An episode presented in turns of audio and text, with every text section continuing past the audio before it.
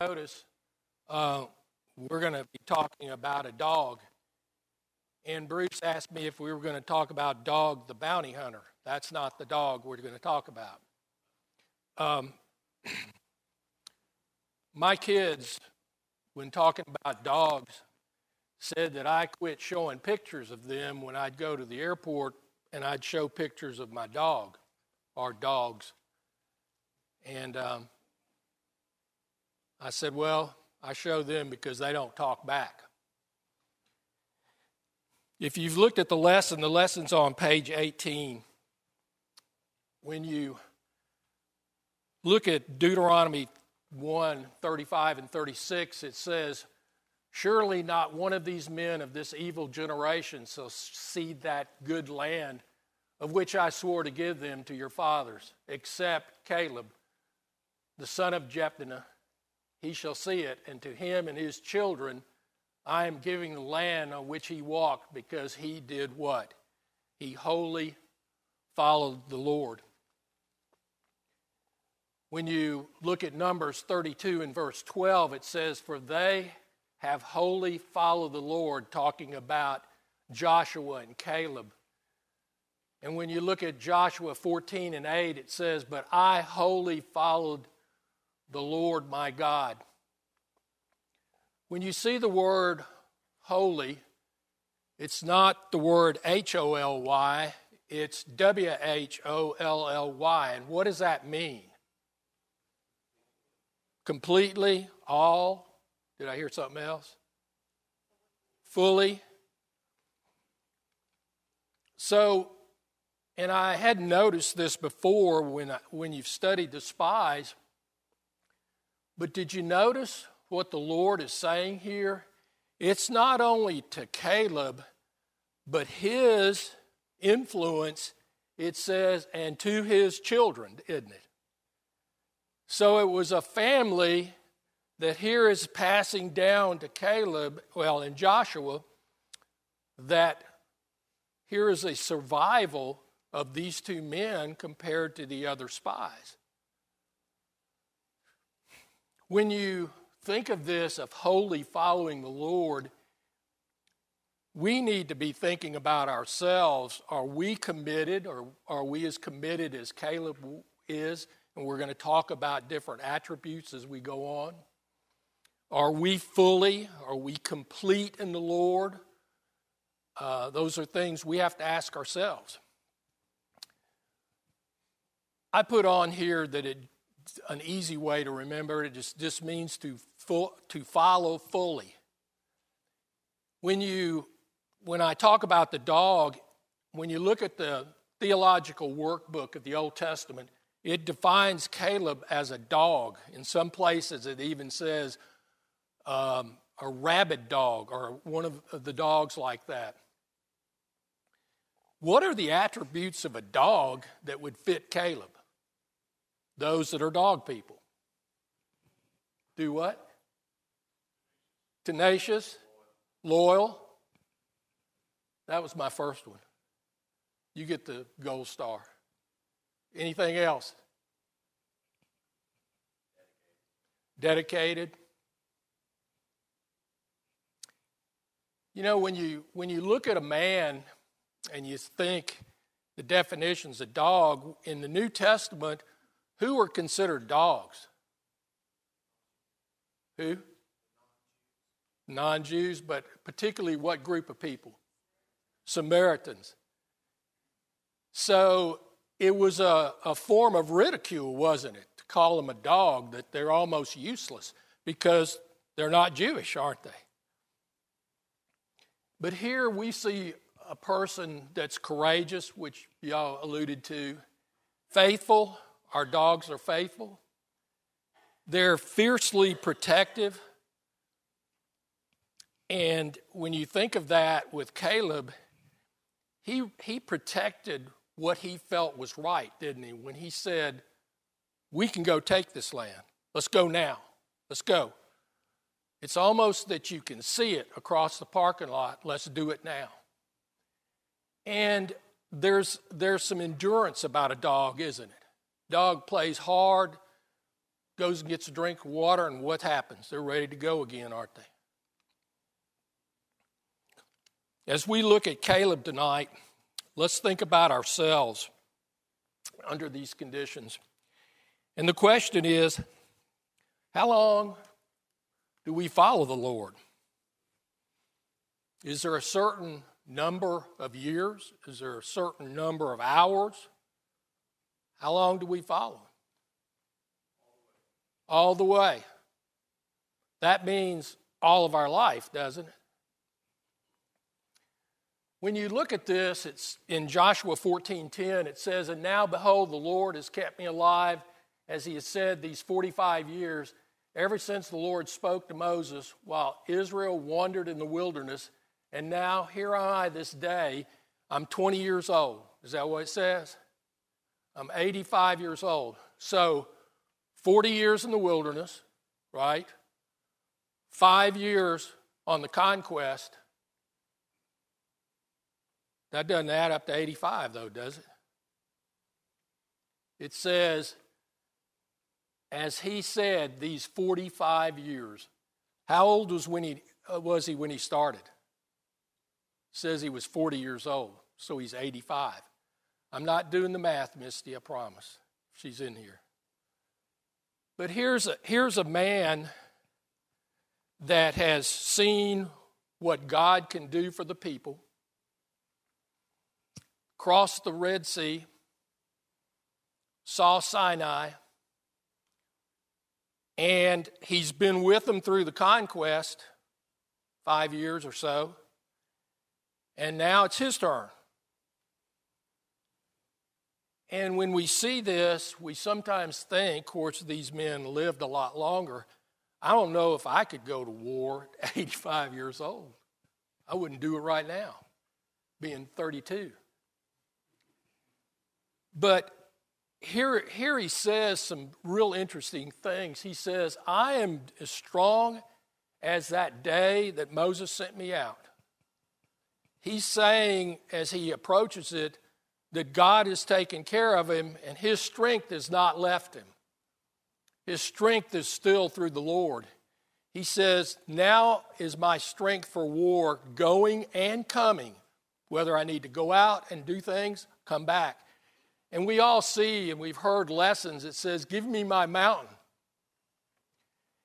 And the mountain that he wanted was exactly the area, or what they called the district back then, of the giants. The Anakim, or Anak and the other ones. So what did he ask for? Did he say, I'm 85, give me the side over here that I don't have to worry about cutting the yard or whatever? He asked for some troubled areas, didn't he? He wasn't trying to back away and not be involved. He was going right into the middle of it. Any questions about that?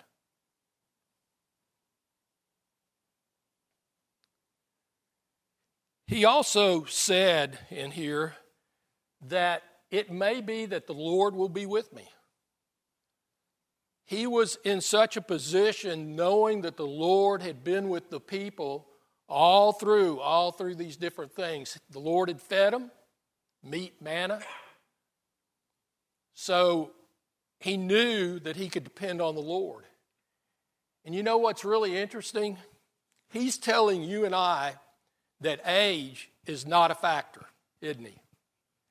He's saying to you and I that we need to look at each other and say, what can I do for the Lord? We've got a lot of people in this congregation that are vintage like me that do a lot of work.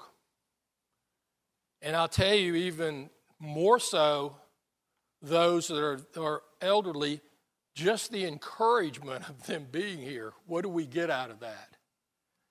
We get to see people that have gone through problems, have seen problems. Their wisdom is there. Women can teach the younger women.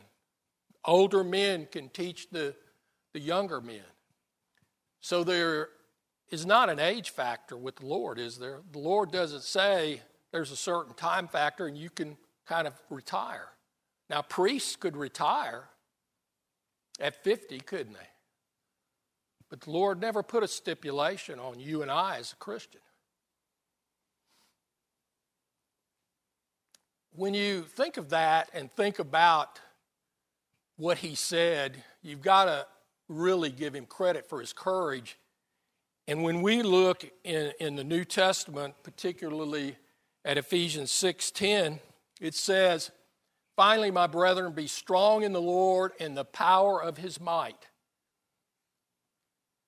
When we think about being strong in the Lord, what else do you think of that's in Ephesians 6?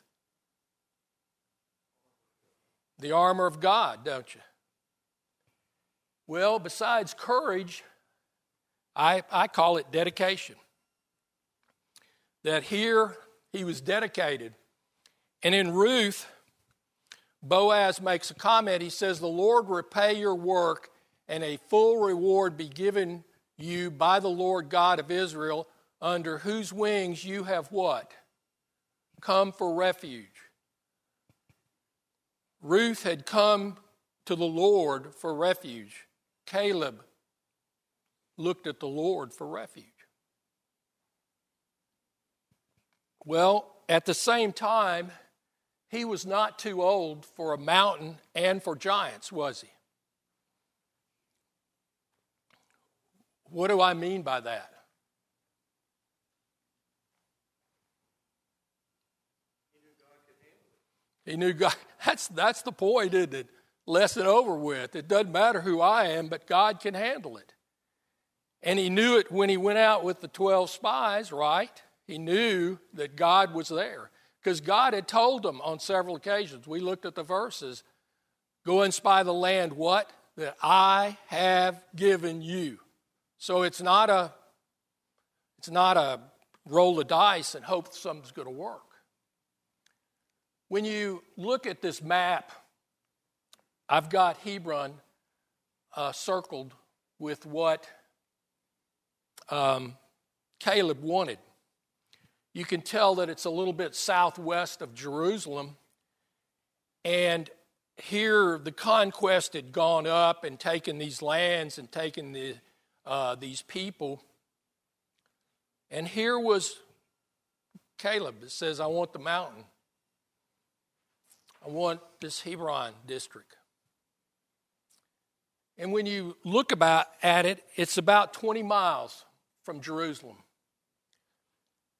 When we talked about it earlier, when you look at the total picture that's happening there, they called most of those people, even though they talk about 7 tribes, they called them mostly Canaanites. But also, there was Anakim in the area, the giants. Abraham had been there in Hebron. He had lived there. Isaac and Jacob. I'm not going to read all these verses. David's royal residence was there, as well as Absalom. So this isn't a place that is unknown, is it? It's well known by people we recognize. Sarah was buried there. In Joshua chapter 10 in 36 and 37, it tells us that Joshua took it, and now for some reason there's some left in some neighboring areas from the best we can tell, and Caleb's getting ready to retake it, isn't he? Well, when you look at this, you say, why would he want that since he's that old? Because he depended on the Lord, didn't he? When you see that, he made a choice of this land that wasn't safe and secure. You didn't have helicopters and battleships surrounding it, that it was protected. You didn't have special armament that could be helped with what he did. He chose a land and says, that's what I want. And he was given that land. And he chose giants. When we Think about that. In all of our lives, there's giants, aren't there?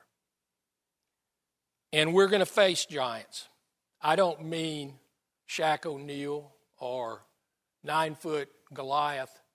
What are some of the giants we're going to face as Christians that you would consider? Hardships, struggles. What was it? Sickness. So our health is part of it. Temptation. Overall sin, isn't it? Even addictions, right, that can happen, whatever happens with us as people. And when we think of the fact that these giants are out there, we talked earlier about baptism, and we said what baptism wouldn't do. It's not going to take away the temptation, is it? Not going to take away the hardships, is it? But we can depend on who? We can depend on God, can't we? When we face giants, it's like David did, and David had public and private giants. What do I mean by that? You ever heard that before? He had personal demons. What was the public one? People wanted to kill him. And Goliath, right? What else? King Saul wanted to kill him. He had a lot of giants out there, didn't he? When you look at these giants, the public giant was Goliath, wasn't it? Here he is, a young man, a shepherd. He comes out there to bring his brothers and stuff, some food or whatever. What does he tell them? He says, let's just go get this guy.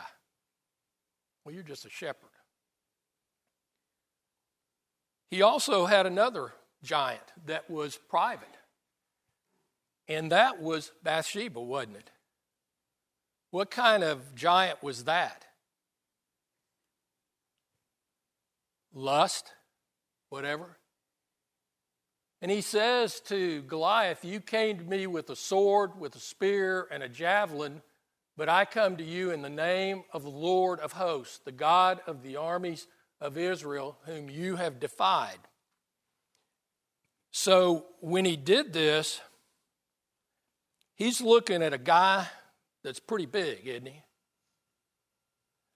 A guy in full armor that David probably couldn't lift because he tried on armor, and he had never tested it, had he?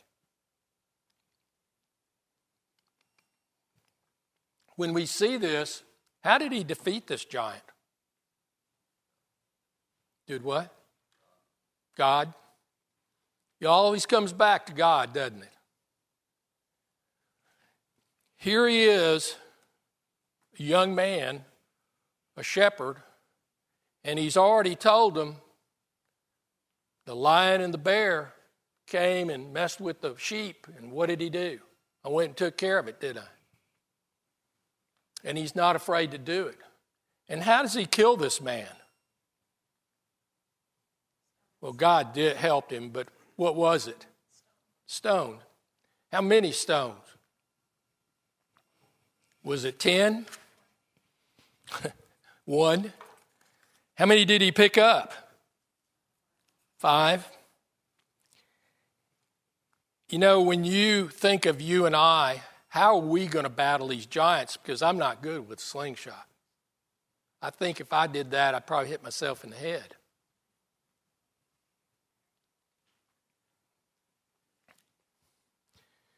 If you compare those 5 stones to the Word of God, what do you have? You have a man here, David, that went to a brook and he picked up the 5 stones, right? Did you ever think that those stones were available for all those men that were watching Goliath every day that he came out? So they were available, weren't they? When you look at the Word of God, isn't it available for everybody now? I mean, you can go online. You can probably get free Bibles over the internet, can't you? Or get one in the hotel that's a Gideon Bible. So we're in the same boat, aren't we? That we have access to the Word of God just like he went and got those stones. Those stones were there. Anybody could go and get them. Everybody agree? Well, he goes and picks up those stones and he puts them in his pouch, doesn't he? Those stones are useless until they're picked up. Now, nature people will get after me and say, well, it keeps the ground from, going apart and falling apart. That's true. But for what he did, they were useless until he picked them up, weren't they? When we look at ourselves and we put the Bible on the shelf, what is it? It's a book with paper, isn't it? It's useless until I go over and do what? Pick it up and read it. Because the Lord says many times, have you not read? Well, when you look at the Word of God, compare it to these stones, if it's a useless situation, it depends on you and I to pick up our Bibles and use it, doesn't it? That's how he defeated his giant. Well, the other part of the stones, he picks them up and he knows how to use a sling. I don't. But those stones are powerful in the right hands, aren't they? Now, all he needed was one. All we need is what? One, don't we? And there's power here in this, isn't it? If you look at Ephesians 6 and 17, I'd already said something about putting on the whole armor of God. In 6:17, it tells us about our only offensive weapon when we put on this armor. And what is that? It's a sword, isn't it? In verse 17 of Ephesians 6, it says, and take the helmet of salvation and the sword of the Spirit, which is what? The Word of God. That's the only offensive part you and I have, isn't it? This is our only offensive use, isn't it? When you think about that, we need to take the Bible serious, just like he took the stone serious. When you go a little farther in the New Testament, and you know where I'm going to Hebrews 4. Hebrews 4 and verse 12. It says, for the Word of God is living, powerful, and sharper than any two-edged sword, piercing even to the division of the soul and spirit, joints and marrow, and is a discerner of the thoughts and intents of the heart, which we're going to talk about his heart in a minute. So here we're looking at something that's living, that's powerful, and that we can use, can't we? So how can we take our giants? By utilizing our stones, right? By utilizing the Bible. Sometimes we don't think about that. Sometimes we put the book up. That's not what happened here. He even had 4 extra stones, didn't he? Any questions about this? Or comments? Yes, sir. He's bringing a mic.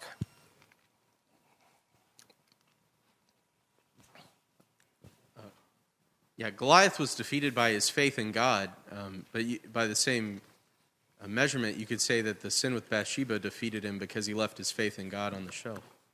Good point. That's when you come to the second part in that private, doesn't it? He got his heart away from God, didn't he? You know, I've heard lessons, going to what Mitch says, about little things. If you remember, there was a man named Hur, H-U-R. As long as he held up the hands, the Israelites won, didn't they? Just a little thing that he did. Well, on the negative part, David stayed back, didn't he? And then, as Mitch said, what happened? He and Bathsheba, or he took over from that. Just a little thing, staying back. Any other comments so far? Well, one part of this, when we think about it, and most of you would have talked about it before, is the fact that fully with Caleb also means his heart, doesn't it? I don't mean the pumper here. What do I mean? His whole being, his mind, every part of him, that he's totally committed. When you look at this verse out of Psalm 24, verses 3 and 4, it says, "Who may ascend to the hill of the Lord, or who may stand in his holy place?" And it says, "He who has clean hands and a pure heart." If you're going to get there to the Lord, you got to have a pure heart, don't you? And clean hands. If you're going to stand before the Lord, as it says here, what do you have to have? It doesn't stop, does it? You got to have the clean hands and the pure heart. So it's a total commitment, and it's a commitment that doesn't change, and age is not a factor. When you look, this is a quote from Paul Earnhardt in his book called The Invitation to a Spiritual Revolution. He wrote this book basically about the Sermon on the Mount, and it says, "The true vision of God will not be granted to the shrewd and calculating who play dishonest games, or to the double-minded who can never quite put both feet in the kingdom, but to those who are absolutely honest and single of what? Heart toward who? God." There is a total commitment that says we've got to be committed to God, and Caleb shows us that, doesn't he?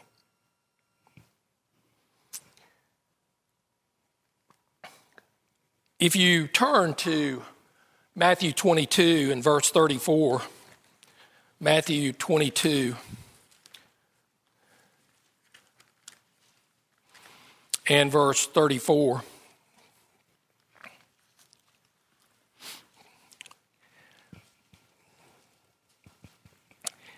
it says, "But when the Pharisees heard," this is verse 34 of Matthew 22, "but when the Pharisees heard that he had silenced the Sadducees, they gathered together.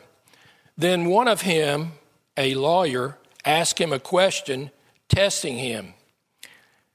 What did the lawyer ask him? He didn't say, "What are you doing this for? Why are you here?" He's saying, which is the greatest commandment? And in verse 36 in the New King James, it says, he says, "Teacher, which is the great commandment in the law?"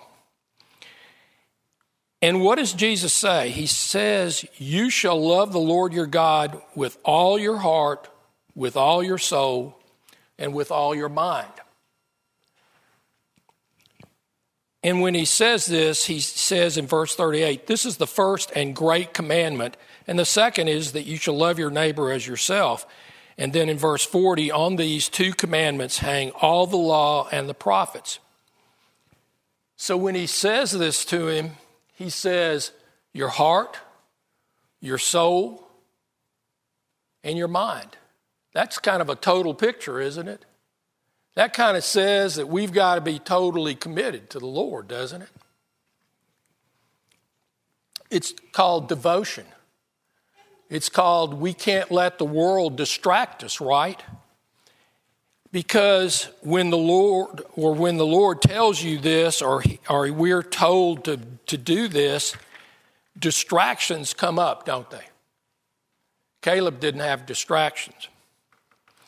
While you're still in the New Testament, look at James 4 and verse 4. James 4 and verse 4.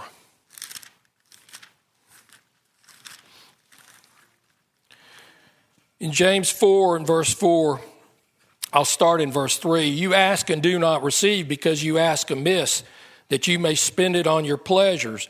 Adulterers, this is verse 4, adulteresses, do you not know that friendship with the world is enmity with God? Whoever therefore wants to be a friend of the world makes himself what? An enemy of God. So if we understand these commandments, we can't let this distraction. Caleb didn't let this distraction hinder him. If you're still in James, if you just scoot over a few pages to 1 John 2. 1 John 2 and verse 15. We're familiar with these verses. We're familiar on how they work for us. And it says, do not love, this is verse 15, 1 John 2. Do not love the world or the things in the world. If anyone loves the world, the love of the Father is not in him. For all that is in the world, the lust of the flesh, the lust of the eyes, and the pride of life is not of the Father, but is of the world. And the world is passing away, and the lust of it. But he who does the will of God, what? Abides how long? Forever. There's no time limit. When we think of this and we understand that God's in charge, we've got to have our heart committed, don't we? Well, another part of this, as we go farther, is fully means keeping our eyes on the Lord. Does it mean that we can really see him? What does it mean? It means that the Lord should be in front of us all the time, shouldn't it? We should be strong in the Lord. In Hebrews 12, 1 and 2, it says, therefore we also, since we are surrounded by so great a cloud of witnesses, let us lay aside every weight and the sin which so easily ensnares us. This is the New King James. And let us run with endurance the race that is set before us, looking unto Jesus, the author and finisher of the faith, who for the joy that was set before him endured the cross, despising the shame, and has sat down on the right hand of the throne. If you notice, what does it say that we should do? Who should we look for? We should look for Jesus, shouldn't we? I think a lot of times that when we saw Caleb, Caleb was looking at God, wasn't he? He was saying, I've always got God with me. I've always got him on my side. He's fighting with me. And with my faith, I should be able to depend on that, shouldn't I? Just like you and I. When you take this a little farther, if you look at Psalm 25:15, Psalm 25:15,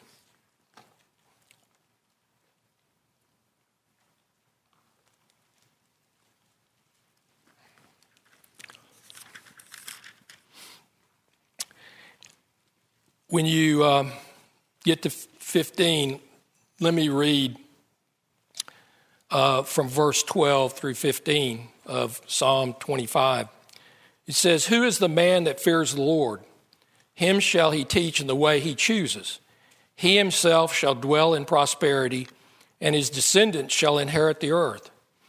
Verse 14, the secret of the Lord is with those who fear him, and he will show them his covenant. And it says, my eyes are ever toward the Lord, for he shall pluck my feet out of the net. Basically saying he will take care of me. Staying in Psalms, if you go to 123, a little farther in, Psalm 123.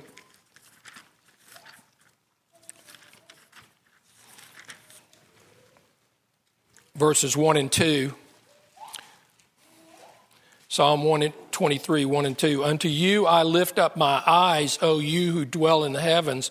Behold, as the eyes of servants look to the hand of their masters, as the eyes of the maid to the hand of her mistress, so our eyes look to the Lord, our God, until what? Until his mercy is where? On you and I. So just as Caleb kept his eyes on the Lord, we have to do the same thing, don't we? A little bit farther, Psalm 141. Psalm 141 and verse 8. It says, "But my eyes are upon you, O God the Lord. In you I take refuge. Do not leave my soul destitute." Verse 9, "Keep me from the snares which they have laid for me and for the traps of the workers of iniquity. Let the wicked fall in their own nets while I escape safely." Well, these all sound good, don't they? But sometimes our glasses are dirty or we're out of focus, aren't we? Or we need a new prescription. And when we lack this focus, what happens? When we fail to focus on the Lord, what happens? Just like in Hebrews, we start drifting, don't we? And sometimes we don't know it, because if you're in a boat and you're drifting, most of the time people don't know it, do they? Because it's gradual. And it happens gradually. And it happens gradually in a congregation. We talked about this passage last time. In Matthew 14:30, remember we talked about Peter was in the boat and he asked the Lord, he said, "Let me come to you," or, bid me to come. And remember what we said, he lacked faith, didn't he? Well, there's another part of that. He didn't keep his eye on the Lord, did he? When he saw that the wind was boisterous, what did he do? Took his eyes off the Lord, didn't he? Isn't it interesting that when you look at Peter and you look at his life and you think about him, that in Luke, toward the end of the chapters, remember that Christ said to him, basically to Peter, what's he going to do? He's going to deny me, right? And Peter says, "No, no, no. I'll go with you, even if it means death," right? Prison or death. And after he denied him, how many times? 3. I think I got that math right for a change. What happened? You could hear the cock crow, couldn't you? But there's a verse in there that says when that happened, that the Lord looked at Peter. It's different than our focus. It's the Lord focusing on us, isn't it? Can you imagine if you were in that crowd and you had denied the Lord that you had been with, been impetuous as you were, as Peter was, and he's looking through that crowd, kind of like back there in the foyer, and the Lord turns and looks at him, what would you feel like? It's a different feeling, isn't it? Well, that's what happened to Peter. Any questions about this? Any questions about any of what we've gone over? Because I'm going to let you through early. Anything at all? Anybody wants to add? Yes, sir. Wait a minute, he'll bring you the mic.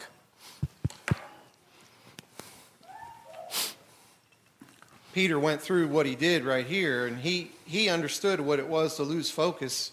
Then he comes back in his later life in 2 Peter chapter 1, and he reminds us how to not lose focus. He says, if all these things are yours, you will neither be barren nor unfruitful, for he who lacks these things is short-sighted even to blindness, and has forgotten he was purged from his old sins. And that can happen to us. Things can happen in our life. It could be a matter of days or weeks we could totally lose sight of how far we've drifted away from God. But if we constantly are reading and studying and hearing the word and gathering together with our brethren and being encouraged, that can help keep us focused. That's really the whole point of all of this, is to help keep us focused and to not fall like Peter did. A great, great point out of Peter. You know, I always come to the positive side in Acts 2. Who is the one that's preaching? Who's the one that stood up and said, you killed the Christ? Exactly where you're coming from. A great point that here we know he wept after that with Jesus, but we see him standing up to a crowd and saying, you guys killed him. I'm paraphrasing. And went through it and said, eventually, who are we supposed to honor? Who are we supposed to hold important? You or who? God. And just like Sam read, it was a focus thing that his focus had to change. And he wrote 2 books, didn't he? to help us out. Anybody else? Roger over here.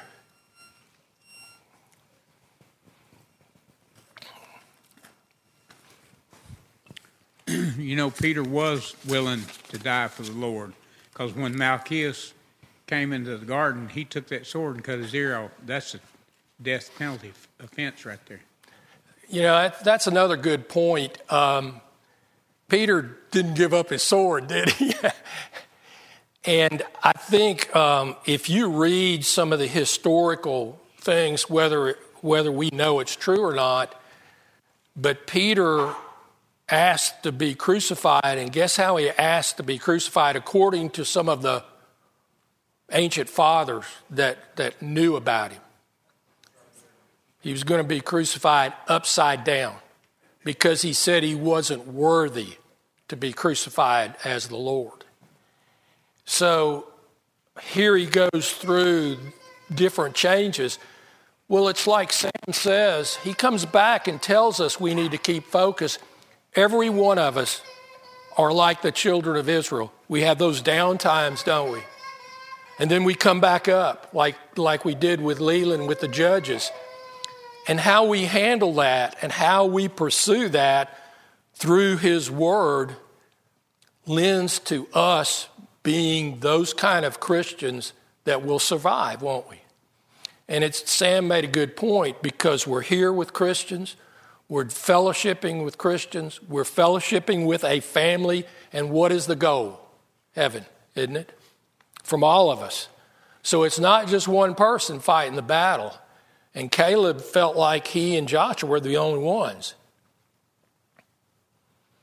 Any other comments? Well, okay, go ahead, John. Talk about Peter, when he was walking on the water, he literally, physically took his eyes off the Lord and looked at the waves. But more importantly, mentally, spiritually, he took his mind off the power of the Lord and focused on the power of the storm. And that was the mistake. He thought about David and Goliath. He physically looked at Goliath to sling that stone, but his mind was still on the power of the Lord. He forgot to depend on the Lord when he was walking on water and started sinking slowly. Well, I thought I was going to let you out early, but we didn't do it. Thank you all for your comments and for listening.